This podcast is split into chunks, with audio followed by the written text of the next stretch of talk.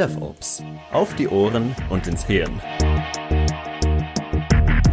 Ein Podcast rund um DevOps. Von Dirk Söllner.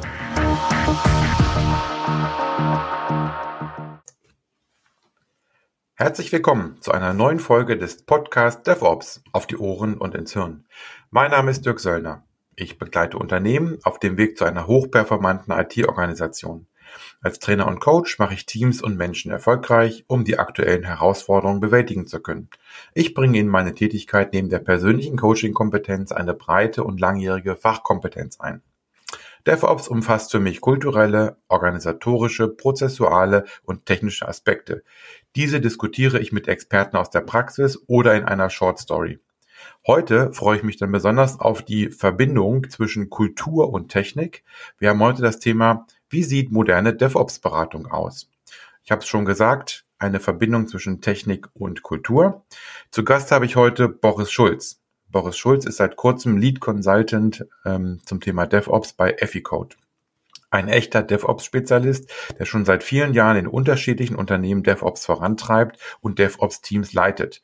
Also insofern freue ich mich hier wirklich auf die Verbindung der Inhalte von Technik und Kultur. Wie sieht eine DevOps-Beratung mit Technik und Kultur aus? Und ähm, vielleicht noch ein Wort zu Efficode, bevor natürlich Boris auch sicherlich gleich noch ein bisschen was dazu erzählen wird.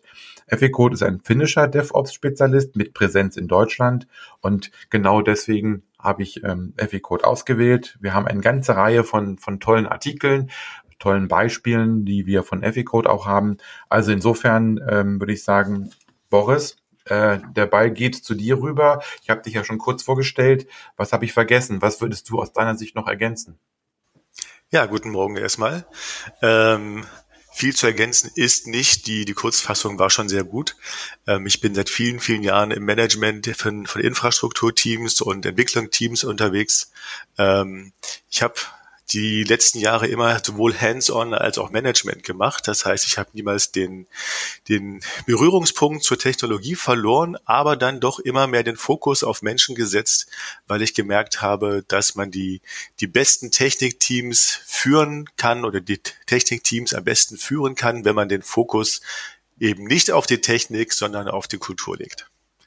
Ah. Und genau deswegen bin ich jetzt bei Efficode äh, die haben eine sehr, sehr überzeugende Rede gehalten, warum sie der richtige Arbeitgeber für mich sind.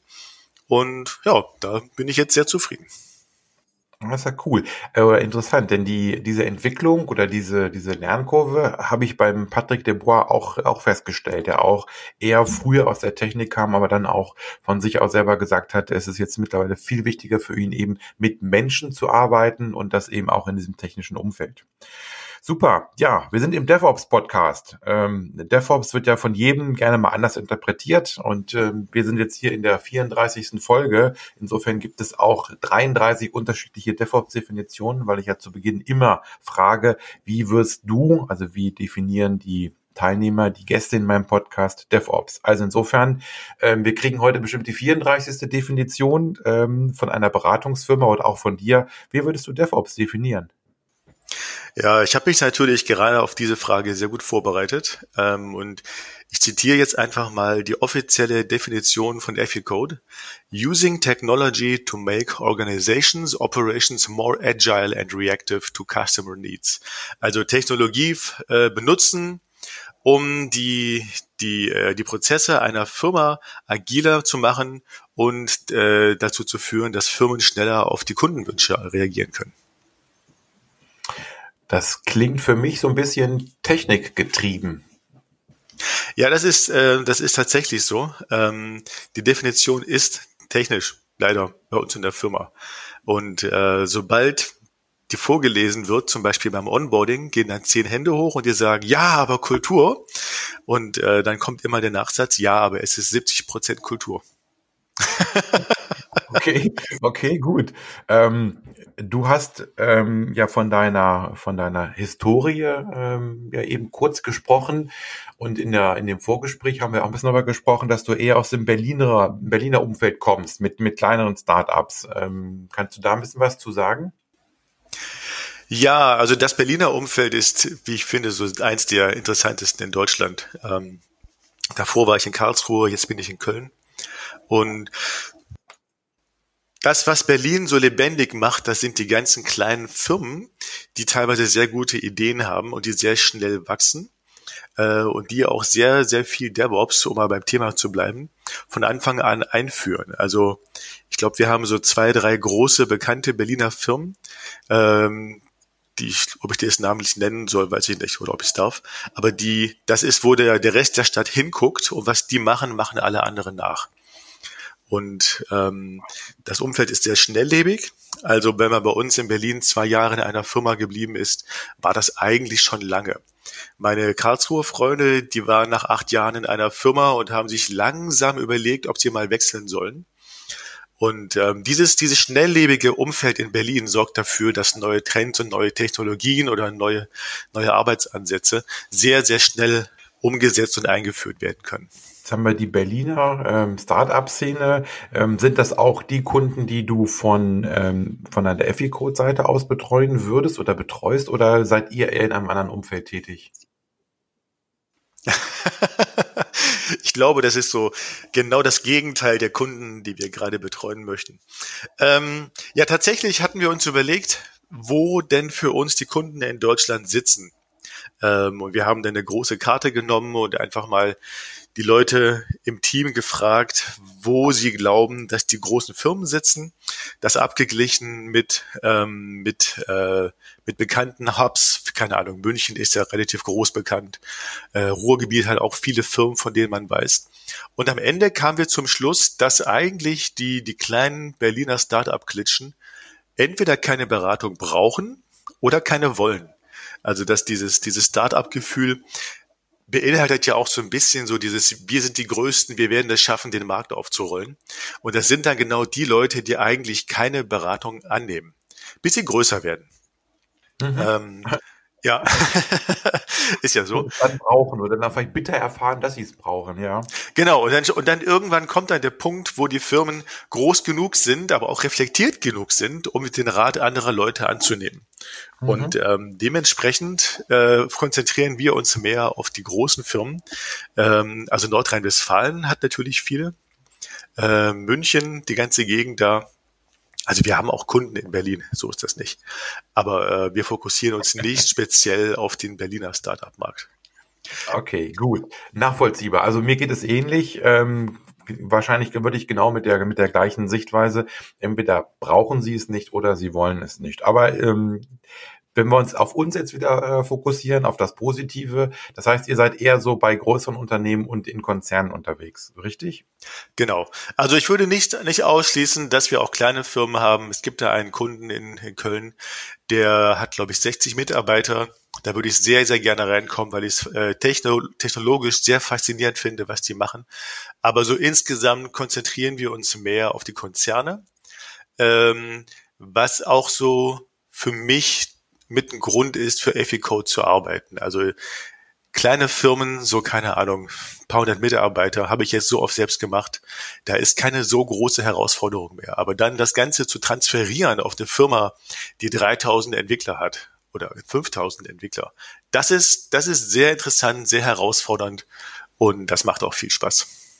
Okay, das heißt, ähm, warum braucht ein Konzern dann deiner Meinung nach einen DevOps-Berater? Weil bei 3000 Leuten sollte man ja auch äh, denken, dass sie genug Know-how haben. Ähm, Konzerne sind eben, ich sage das mal ein bisschen neutral, träge. Äh, Konzerne müssen auch träge sein, glaube ich.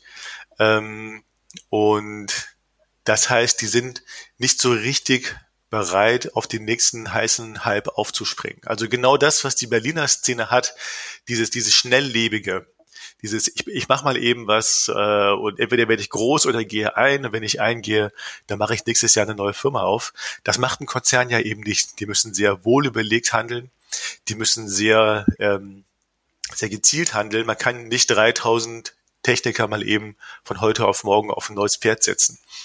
Und das heißt, tendenziell sitzen da eher Leute, die nicht ganz so flexibel sind in der Änderung ihrer Arbeitsgewohnheiten, die aber dafür ein sehr gut funktionierendes, meistens sehr komplexes System aufgebaut haben. Und um so ein System zu ändern, da braucht man, glaube ich, eher äh, externe Impulse, die einem, die einem sagen, so, wir haben das schon hundertmal gemacht, wir kennen dein Problem, wir wissen, wie du rauskommst, ähm, um da rauszukommen. Und mittlerweile merkt man auch die, die großen Firmen, also Automobilhersteller oder keine Ahnung, Energieversorger und Banken, die wollen sich ändern.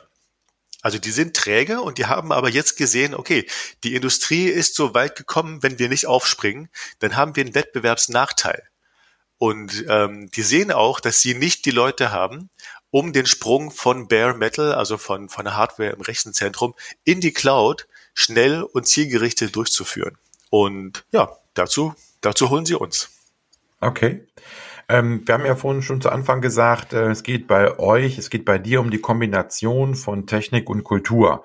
Ähm, und wenn ich das so richtig aus dem Vorgespräch auch ja noch in Erinnerung habe, hast du ja gesagt, du kümmerst dich eigentlich mehr um den menschlichen Teil. Das hast du ja eben auch in deiner, in deiner Vorstellung gesagt. Ähm, wie funktioniert das denn in einem techniklastigen Umfeld? Also der, der techniklastige Umfeld, also gerade DevOps, der ermöglicht ja sehr transparentes Arbeiten. Äh, man sagt ja auch, man hat so ein, wenn man äh, Agile macht, dann, dann sagen die meisten Philosophien, man hat so ein Full-Stack-Team, das alles abdeckt ähm, und alle haben Zugriff auf den Code und man hat sowieso Infrastructure as Code und eigentlich kann man sagen, jeder innerhalb von einem Entwicklungsteam ähm, hat vollen Zugriff auf die, auf alles vom Source Code bis zum, bis zum Live-System. Das heißt, da steckt wahnsinnig viel Verantwortung drin und ähm, ich denke, kulturell am wichtigsten ist, ähm, dass man eine, eine, eine Umgebung schafft, in der man diese, äh, diese Transparenz verantwortungsvoll nutzen kann. Das heißt, Feedback-Kultur ist unglaublich wichtig. Ähm, diese kurzen Zyklen, die man immer hat bei agiler Entwicklung, die funktionieren nur, wenn das Team auch ähm, damit umgehen kann und wenn es dem Team erlaubt wird, offen und ehrlich Kritik zu äußern ähm, oder auch äh, innerhalb vom Team Feedback zu geben und ähm, Feedback auch entgegenzunehmen, was ja auch sehr schwer sein kann. Äh, das ermöglicht ja erst den Umgang mit so einer transparenten Umgebung. Also so als, als Beispiel, wenn ich jetzt die Möglichkeit habe, ähm, durch eine Änderung im Source Code die Sicherheitsbestimmungen auf meinem Cloud-Account zu ändern, dann kann es ja vorkommen, dass ich irgendwas kaputt mache. Da muss ich auf der einen Seite willens sein, ähm, anzunehmen, dass jemand zu mir kommt und sagt, hey, äh, Boris, du hast da was kaputt gemacht. Und der andere muss aber auch zu mir kommen. Und ich glaube, Feedback-Kultur ist so das Aller, Allerwichtigste, was man lernen muss und was gerade große Konzerne eher nicht zu haben. Ja, okay.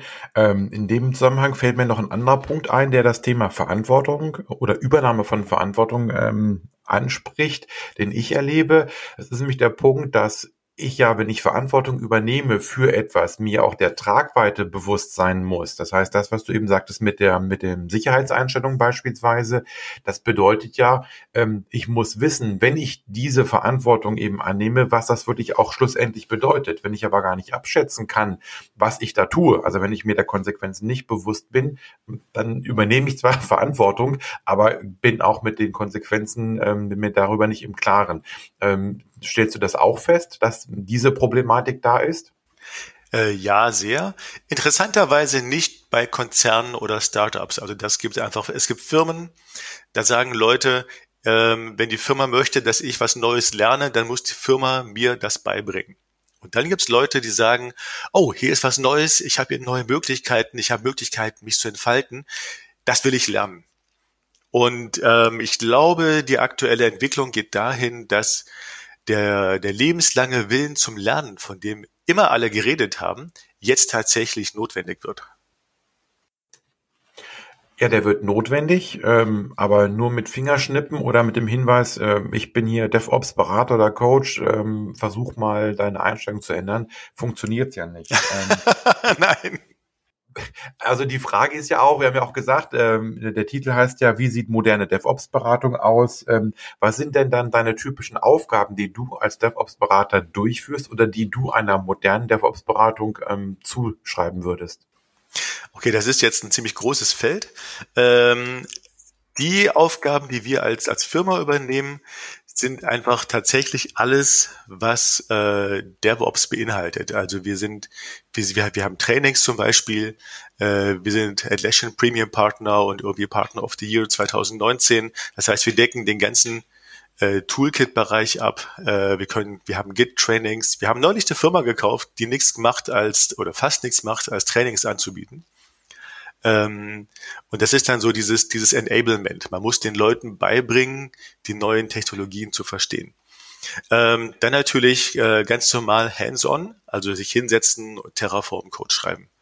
Ähm, dann äh, haben wir ein Assessment, das ist sehr interessant. Da geht es darum, dass man den, den DevOps-Reifegrad von Kultur, Prozessen und Technologien bewertet. Äh, wir bieten auch selbst ein Produkt an, unsere DevOps-Plattform. Und was ich persönlich am liebsten mache, ist dieses, dieses kulturelle, also zum Kunden gehen, mir anschauen, was er da eigentlich gerade macht und mir überlegen, wo nach meiner Erfahrung heraus die, ähm, die Mitarbeiter oder die Teams äh, gecoacht werden müssen. Und das ist dann aber sehr individuell. Ähm, wie gesagt, es gibt Firmen, in denen ich fest angestellt war, die haben sich geweigert zu lernen. Und äh, da, da war dann auch als Abteilungsleiter meine Aufgabe, viel mehr auf die Leute zuzugehen und rauszukriegen, warum haben sie einen Blog, warum haben sie Angst zu lernen, warum weigern sie sich. Ähm, und mit den Leuten auf sehr persönlicher Ebene zu arbeiten. Ähm, und dann gibt's Firmen, da, die haben einfach andere Probleme. Da ist das Problem der, der, die Angst, den Job zu verlieren, wenn man äh, in die Cloud geht zum Beispiel. Und da gibt es eigentlich keine, keine universelle Antwort. Da muss man sich wirklich anschauen, was macht die Firma und dann hilft nur Erfahrung, Wissen und das Anwenden auf die jeweilige Situation. Ja, ausprobieren und reflektieren und wieder ausprobieren und reflektieren, aber eben immer mit einem mit einer gehörigen Portion Erfahrung, um auch zu wissen, wo sollte man denn denn den nächsten Schritt mal ausprobieren? Was sind denn die nächsten Themen an der Stelle? Genau.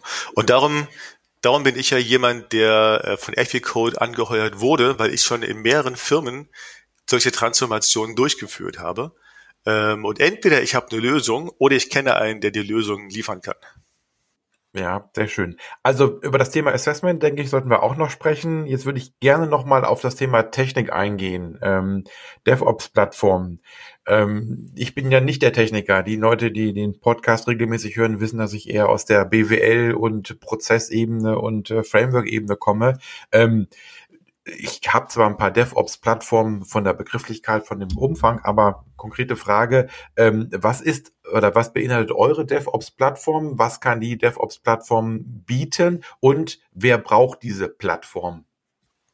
Ja, das ist eine schöne Frage. Ähm, das Wort DevOps-Plattform kannte ich nicht vor Efficode und äh, mittlerweile denke ich mir, das äh, sollte eigentlich jeder haben. okay. Jetzt also Ende, äh, Ende des Werbeblocks, aber nein, Spaß beiseite. Nee, also das wirklich, äh, also eine DevOps-Plattform ist, so wie wir das verstehen, dieses ganze drumherum, die ganze Peripherie an Tools, die man braucht, um in einer modernen äh, Entwicklungsumgebung zu arbeiten. Also jeder hat ja irgendwie ein Ticketsystem und ein Wiki, dann hat man Source Code Management, das GitHub oder GitLab, äh, dann hat man irgendwelche Security Tools, die die Container scannen und ähm, alles, was da so zusammen, ach so, Monitoring, ganz, ganz wichtig, äh, Monitoring und Graphing. Ähm, und da gibt's ja nicht so eine große Auswahl. Ähm, und jeder baut das gerade für sich selbst. Und ich habe die letzten, ach ich weiß nicht, vier Firmen damit verbracht, mehr oder weniger die gleiche Plattform aufzubauen, immer mit den gleichen Tools. Und das ist eine inhärent undankbare Aufgabe. Ähm, die Firma dankt es einem nicht, weil es Peripherie ist, die muss, die muss da sein, aber da hängen keine Features dran. Ähm, also es gibt überhaupt keine Ruhm und Ehre, wenn man so eine Plattform perfekt aufbaut. Man muss es nur tun. Und äh, dann war ich relativ glücklich, als ich bei, bei Efficode beim Onboarding in Finnland gesehen habe, dass die im Prinzip eine Drag-and-Drop oder wie heißt das, na, eigentlich mehr Point-and-Click-Lösung anbieten, wo man sich genau die üblichen Tools, die man braucht, zusammenklickt, ähm, auf Abschicken drückt und dann kriegt man ein paar Minuten später einen Zugang zum SSO mit Benutzerverwaltung, schon den wichtigsten Graphen, äh, so High-Level-Informationen und Metriken. Und das war's. Das heißt, die Arbeit, die, die ich mir vorher in einem Jahr gemacht habe, äh, ist in fünf Minuten fertig.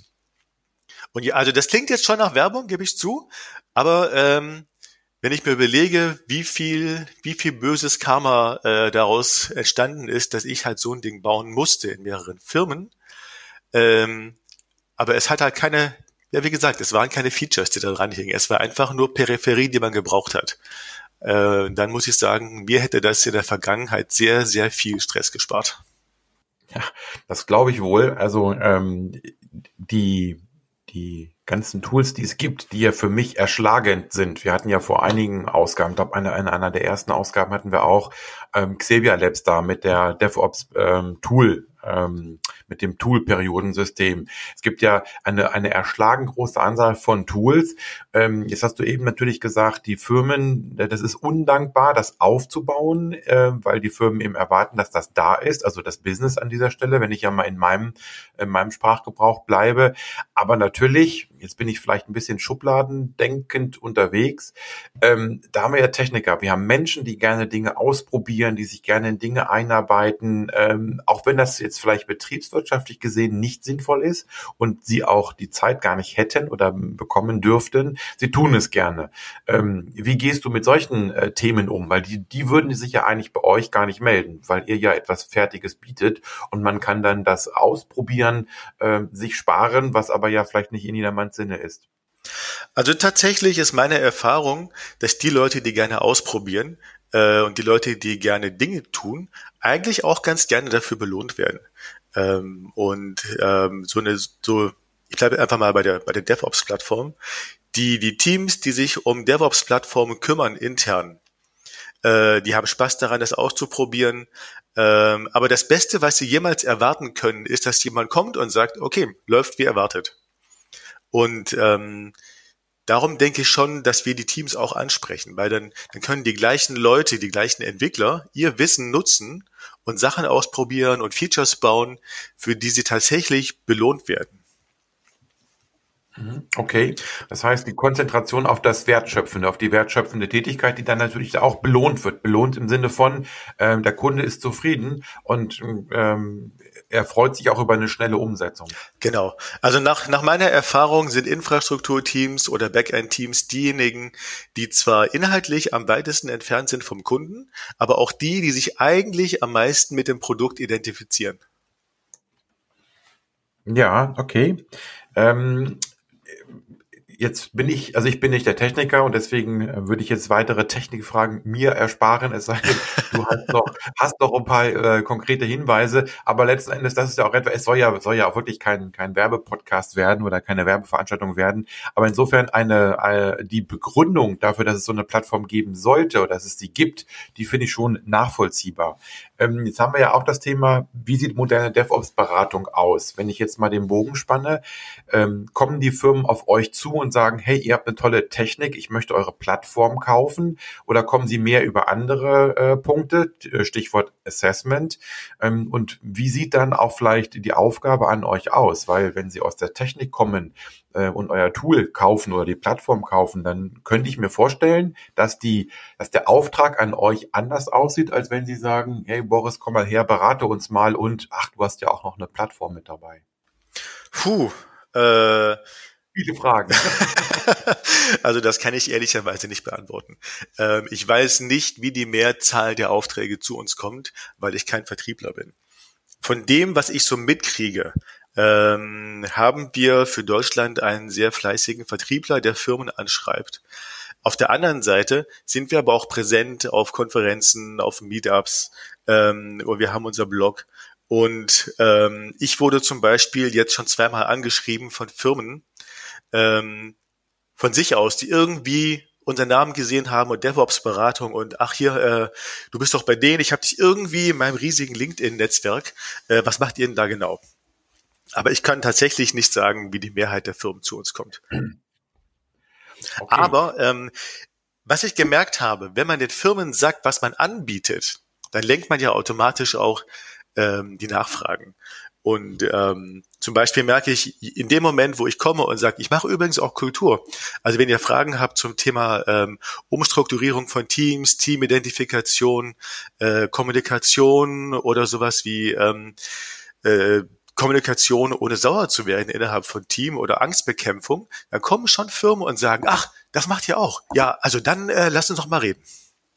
Ja, okay. Na gut, das Thema ist ja moderne DevOps-Beratung und ähm, wenn man auf das äh, schaut, wie ich DevOps verstehe, das ist ja ein sehr breites Feld und ich glaube, es gibt niemand, der sich in allen diesen Feldern perfekt auskennt oder bis in die Tiefe gehen kann. Das heißt also, du bringst deine Erfahrung mit, du bringst die technische Erfahrung mit, bringst eine Plattform mit, du bringst ähm, deine kulturellen Erfahrungen mit, bei mir fehlt die Technik, dafür habe ich an anderen Stellen vielleicht noch ein paar ähm, Punkte, die ich mitbringe. Aber genau das ist eben ähm, die moderne DevOps-Beratung, dann auch aus meiner Sicht, dass man ähm, an ein paar Stellen tiefer gehen kann, an ein paar Stellen noch ein Angebot machen kann. Und die Firmen, die Unternehmen merken ja selber, ob derjenige, der das Angebot macht, ob sie das dem auch entsprechend zutrauen an der Stelle. Genau.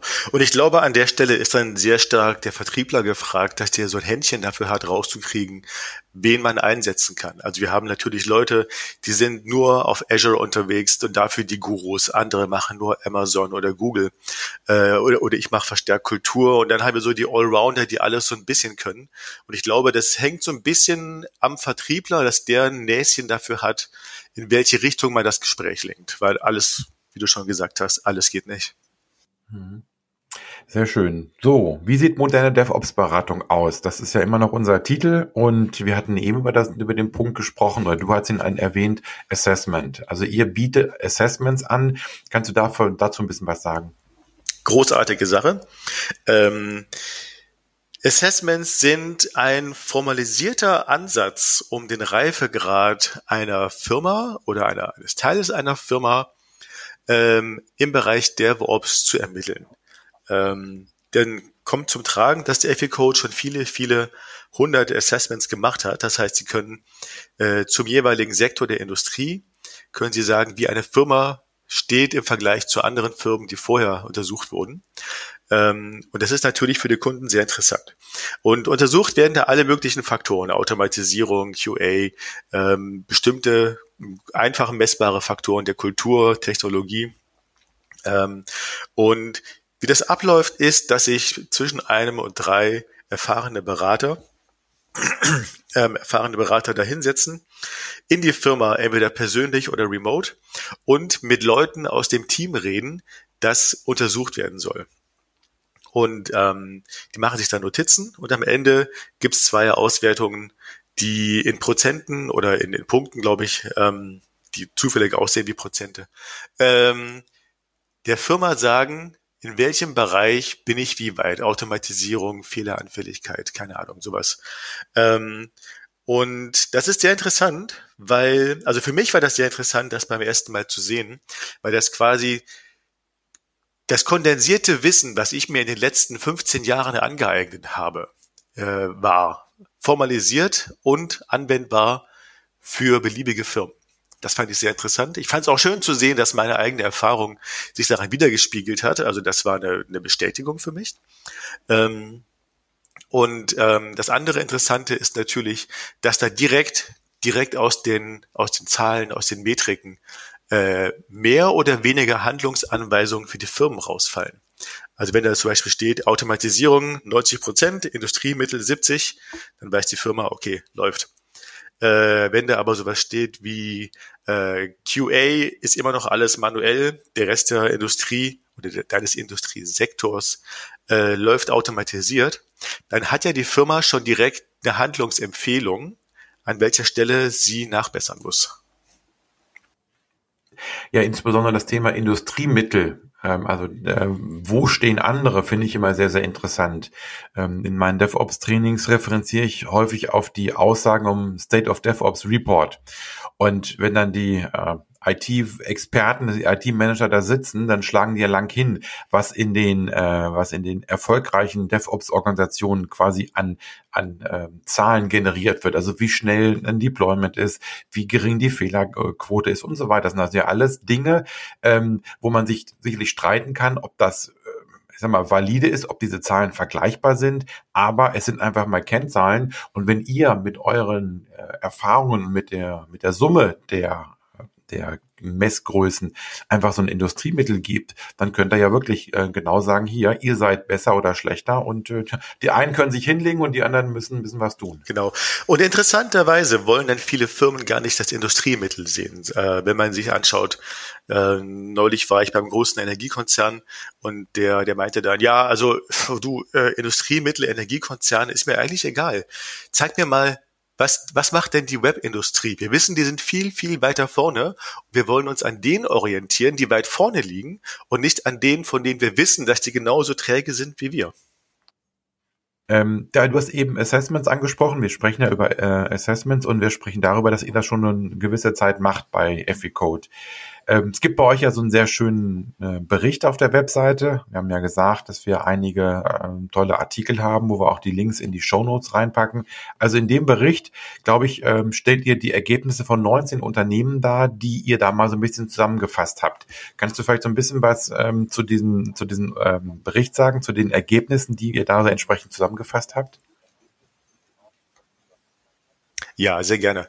Ähm, wenn man sich das anschaut, de, diese 19 Firmen, ähm, dann sieht man eigentlich äh, ziemlich deutlich, dass QA am wenigsten Liebe bekommen hat von den Firmen.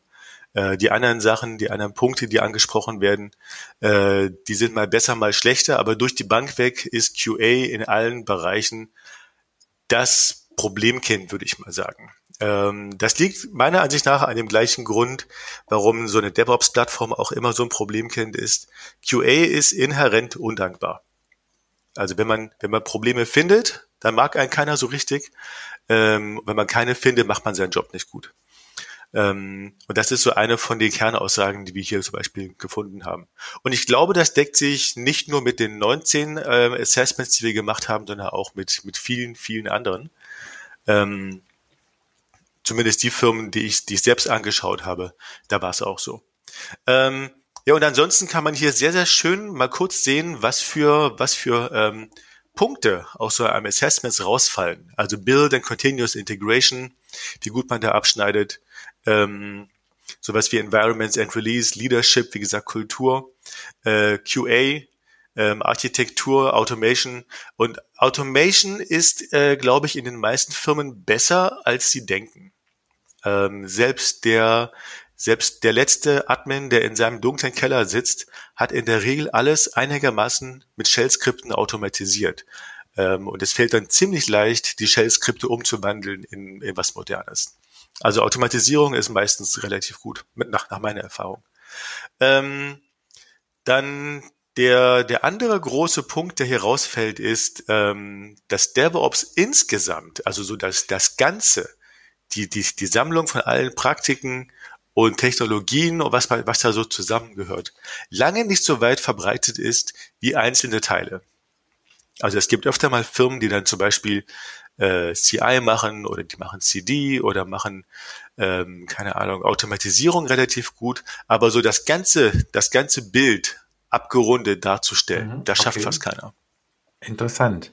Ähm, also insofern für alle die, die jetzt so ein bisschen äh, ja, Lust bekommen haben auf diesen Artikel, ähm, wie gesagt, kommt in die Show Notes rein. Jetzt äh, haben wir ja, wir reden ja über ähm, moderne DevOps-Beratung und dann fallen ja aus einer Produktpräsentation oder Produktanfrage oder eben aus diesem Assessment oder aus anderen Kontakten, die ihr habt, da fallen ja irgendwie mal Projekte raus. Wie sehen denn bei euch typische Projekte aus? Beziehungsweise gibt es überhaupt typische DevOps-Projekte? Die sind bunt. bunt sehr, sehr bunt. ähm, ja, ich hatte neulich die Diskussion mit einem sehr jungen Kollegen, der meinte, ach, die Konzerne, die sind ja alle ganz, ganz furchtbar rückständig. Ähm, ich finde das gar nicht mal. Also ähm, mein Bild von Konzerntechnologie war wesentlich schlechter, bevor ich mit denen zusammengearbeitet habe. Ähm, klar, das ist so ein bisschen die Vorauswahl. Die Konzerne, die richtig schlimm sind, die so richtig leicht im Keller haben, die kommen wahrscheinlich gar nicht erst zu uns.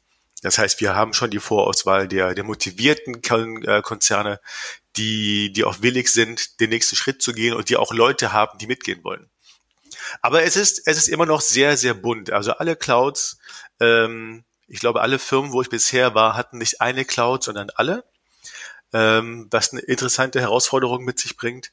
Ähm, sehr, sehr viele Bare Metal oder VMs, ähm, die man dann so langsam in die Cloud migriert, also aus der Private Cloud in die Public Cloud oder von Bare Metal überhaupt ähm, in die Cloud. Ähm, viele Transformationsprozesse ähm, von riesigen, großen, hässlichen Monolithen ähm, auf Umweg über SOA dann zu Microservices ähm, und viele Containerisierungsprojekte. Äh, ich glaube, das kann man so, so abschließend sagen.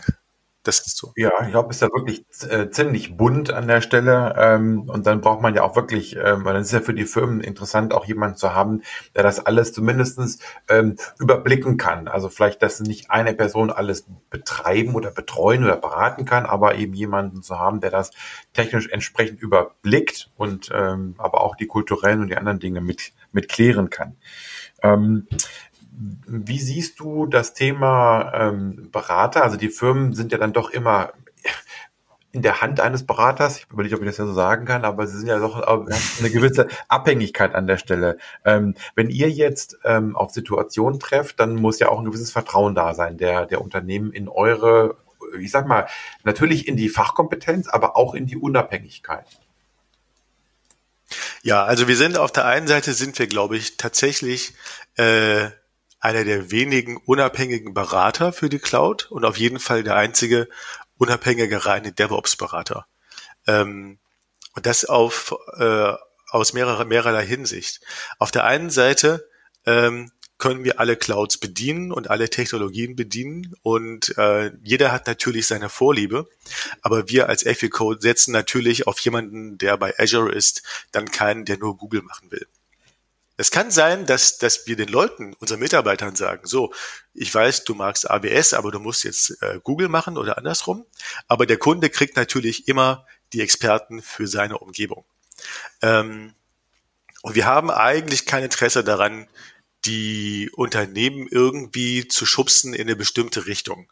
Am Ende muss es tun, am Ende muss es laufen und äh, wir sind pragmatisch genug, um äh, zu sehen, wenn es läuft, da müssen wir da auch nichts mehr ändern. Also das ist jetzt keine, das ist keine Firma, die ich bei Efficode gesehen habe, aber die bestlaufendste Firma, die ich jemals gesehen habe, die lief auf Bare Metal. Da war nichts automatisiert außerhalb von Shell-Skripten und die waren absolut fehlerlos. Ähm, und es, dann, da gibt es keinen Grund, viel zu ändern. Äh, die Gründe kamen dann später in der Firma, als sich die Belegschaft geändert hat und dann, dann, naja, dann gab es Probleme, weil das ganze Wissen innerhalb der Köpfe weg war. Und dann wäre es gut gewesen, die hätten was geändert. Aber so an sich, wenn man sieht, alles läuft, alles ist stabil, dann sehen wir da auch keinen Grund, was zu ändern. Also wir sind nicht die Leute, die dann den Tür, äh, den, den Fuß in die Türe stellen und um Himmels willen irgendwas machen wollen. Das andere ist, ähm, dadurch, dass wir so viele unterschiedliche Assessments gemacht haben und so viele unterschiedliche Firmen uns angeschaut haben, können wir tatsächlich unabhängig sagen, äh, wie eine Firma aussieht. Und ich glaube, das ist sehr selten. Und das ist auch der Grund, warum die Firmen uns vertrauen, weil, weil wir halt nicht bezahlt werden von Amazon oder von Microsoft, wo am Ende klar ist, egal was der Berater sagt, der, der verkauft die Produkte von seinem Arbeitgeber.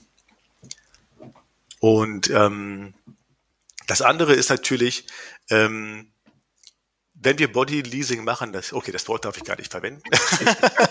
Aber wir, wir wissen alle, also, was du meinst, wenn du jetzt ein anderes Wort benutzt. Ja, genau. Also wenn wir, wenn wir Leute hands-on hinsetzen, ähm, dann verkaufen wir auch nicht die Person, sondern das Wissen. Das heißt, wenn sich die, die Anforderungen äh, der Stelle ändern, wenn wir jemanden hinsetzen und der macht zum Beispiel Jenkins, der ist dafür der Experte, ähm, und dann ändert sich das irgendwie keine Ahnung, weil sich die Teamzusammenhängigkeit, weil sich die Teamzusammenhänge ändern, die Plattform ändert sich. Und dann zeigt sich im Verlauf des Auftrags, oh, also eigentlich suchen wir einen, der, der äh, Ruby macht. Was ganz anderes, der mit, mit Ruby Automatisierungscode schreibt. Dann kann es sein, dass der das Wissen nicht hat und dann setzen wir einen anderen Mitarbeiter hin. Das heißt, wir garantieren schon bestmöglich, dass ähm, wir unabhängig immer das beste Ergebnis liefern. Jetzt hast du eben einen Punkt angesprochen, der, glaube ich, auch ein sehr wichtiger ist in dem DevOps-Umfeld, nämlich das Thema Experten, gute Leute. Ähm, und das hast du eben natürlich auch gesagt, Mensch, ihr habt immer die guten Leute da, äh, immer die Experten und könnt auch mal dann entsprechend austauschen. Ähm, wie kriegt ihr denn die Leute? Also wie sieht das bei euch ein Recruitment aus, äh, um die Leute zu bekommen, die ihr dann eben entsprechend in die Projekte bringt? Ähm, auch sehr bunt. Also wir haben auf der einen Seite natürlich Experten. Ähm, in meinem Team sitzen Leute, die sind viele, viele Jahre jünger als ich. Das sind wirklich wahre Magier in der Cloud. Die, die kennen ein oder zwei Clouds jeweils so gut, da werde ich niemals hinkommen. Ähm, das sind natürlich dann Leute, die man nicht auf Migrationsprojekt setzen kann, wo es darum geht, erstmal den, den Bare Metal Cluster vom, vom Kunden äh, zu analysieren äh, und mit irgendwelchen Oldschool Linux Tools zu arbeiten. Ähm, das heißt, wir versuchen möglichst unterschiedliche Profile zu haben, die man hinterher auf dem Projekt möglichst gut kombinieren kann. Ähm, mir persönlich ist immer am wichtigsten, dass der, dass der Kandidat, der sich bei uns bewirbt, denken kann. Also ein Großteil von meinen Interviews geht nicht darum, dass ich ihn abfrage, ach Gott, keine Ahnung, mit welchem Befehl machst du folgendes oder löst du folgendes Problem. Das gibt's ja auch. Ähm, sondern ich stelle, ich stelle tatsächlich Fragen, wo der Kandidat hoffentlich die Frage noch nie gehört hat und denken muss. Dann geht es mir ganz viel darum, dass der Kandidat Dinge erklären kann und äh, die Hintergründe versteht zu, zu den Themen, die er denkt abzudecken. Also wenn zum Beispiel jemand kommt und sagt, ja, also ich bin hier der, der Meister mit, mit Kubernetes, ähm, dann würde ich zum Beispiel anfangen mit der Frage, was ist Docker? Und an der Frage scheitern schon so viele Leute. Also man sollte glauben, dass jemand, der, der sich bewirbt als Kubernetes Cloud-Experte, dass der die Grundlagen kennt. Aber äh, ich kann nicht jemanden zum Kunden schicken, der nicht erklären kann, was er macht. Und das heißt dir, ja, ist so. Ja, so, so Basics. Das sind Leute, das sind Leute, die sitzen ohne Aufsicht, also ohne, dass ich denen auf die Finger schauen kann oder will, sitzen die, keine Ahnung, vier Wochen beim Kunden und ich muss wissen, dass die mit dem Kunden gut auf, auskommen, auf technischer Seite, aus persönlicher Seite und dass sie den Kunden gut beraten. Und wenn dann die Antwort auf die Frage, was ist Docker, ja, äh, das ist so, puh, äh, nee. mhm. Das geht nicht. Ja, okay. Also, dass jemand denken sollte, finde ich schon eine gute Voraussetzung, eine gute Einstellungsvoraussetzung. Ähm, vielleicht auch noch ein bisschen fühlen, also ein bisschen Empathie mitbringen, wenn wir über das Thema Kultur sprechen. Ähm. Ja, also Empathie kriegt man immer raus. Ich finde, so ein Interview ist so ein bisschen wie Flirten. Äh, wahrscheinlich ist das auch so ein bisschen wie, wie ein Podcast machen, da hast du mehr Erfahrung. Am, am Ende muss irgendwie vom Kandidaten zu mir der Funke übergesprungen sein, dann ist gut. Super. Ja, überspringen. Lass uns mal überspringen in die Zukunft. Ähm, wie, ab und zu packe ich mit meinen Gesprächspartnern hier die Glaskugel aus. Äh, ich hoffe, du hast auch eine Glaskugel dabei. Ähm, wie sieht denn die Zukunft von DevOps aus und wie sieht dann auch die Zukunft einer DevOps-Beratung aus, aus deiner Sicht? Die Zukunft zu sehen ist ja immer ein bisschen schwierig. Ähm, also ich glaube, und das macht mich auch stolz, wir sitzen im einzigen Teil der Industrie weltweit, der sich selbst abschafft. Ähm, so dass das große Motto von DevOps ist ja Automatisierung. Ähm, und am Ende von der Automatisierung dieser ganzen Infrastrukturprozesse steht eigentlich meiner Ansicht nach, dass die Abstraktion dass die Abstraktion erlaubt, ähm, die ganze Infrastruktur komplett auszulagern an andere, zum Beispiel an, an Public Cloud Provider. Und ich glaube, das ist, wo wir hinkommen werden. Ich glaube, die, dass das DevOps als Begriff verschwinden wird und das wird einfach äh, normale Entwicklungsarbeit sein. Niemand wird mehr sagen, machst du Infrastruktur oder Code, sondern jeder, der Code schreibt, wird in, keine Ahnung, fünf bis zehn Jahren wissen, dass die Tools so gut geworden sind, dass der Code automatisch deployed wird. Und da wird es Leute geben, die noch QA-Tests schreiben. Aber ähm, das, was wir als DevOps verstehen, automatisierte Infrastruktur und das Mindset, was man braucht, wird, glaube ich, größtenteils verschwinden. Und äh, ich bin da ehrlich gesagt ganz glücklich drüber. Also ich habe ja anfangs auch ziemlich stark die Cloud bekämpft als, als moderne Scheiß und viel zu unsicher. Aber wenn man mal sich ein paar Firmen angeschaut hat, dann stellt man fest, dass, ähm, dass der Public Cloud mit vernünftigen Default-Einstellungen ähm, es viel, viel leichter macht, sichere Software zu deployen, als eine Firma, die alles selbst macht. Also gerade in Berlin ist es wahnsinnig schwer, gute Admins zu kriegen. Und wenn man das Problem auslagern kann in die Cloud, ist das für uns als Menschheit ein Schritt nach vorne. Dann sind wir noch nicht so sicher, wie ich gerne wäre. Also ich habe höhere Ansprüche, aber es ist ein Schritt nach vorne.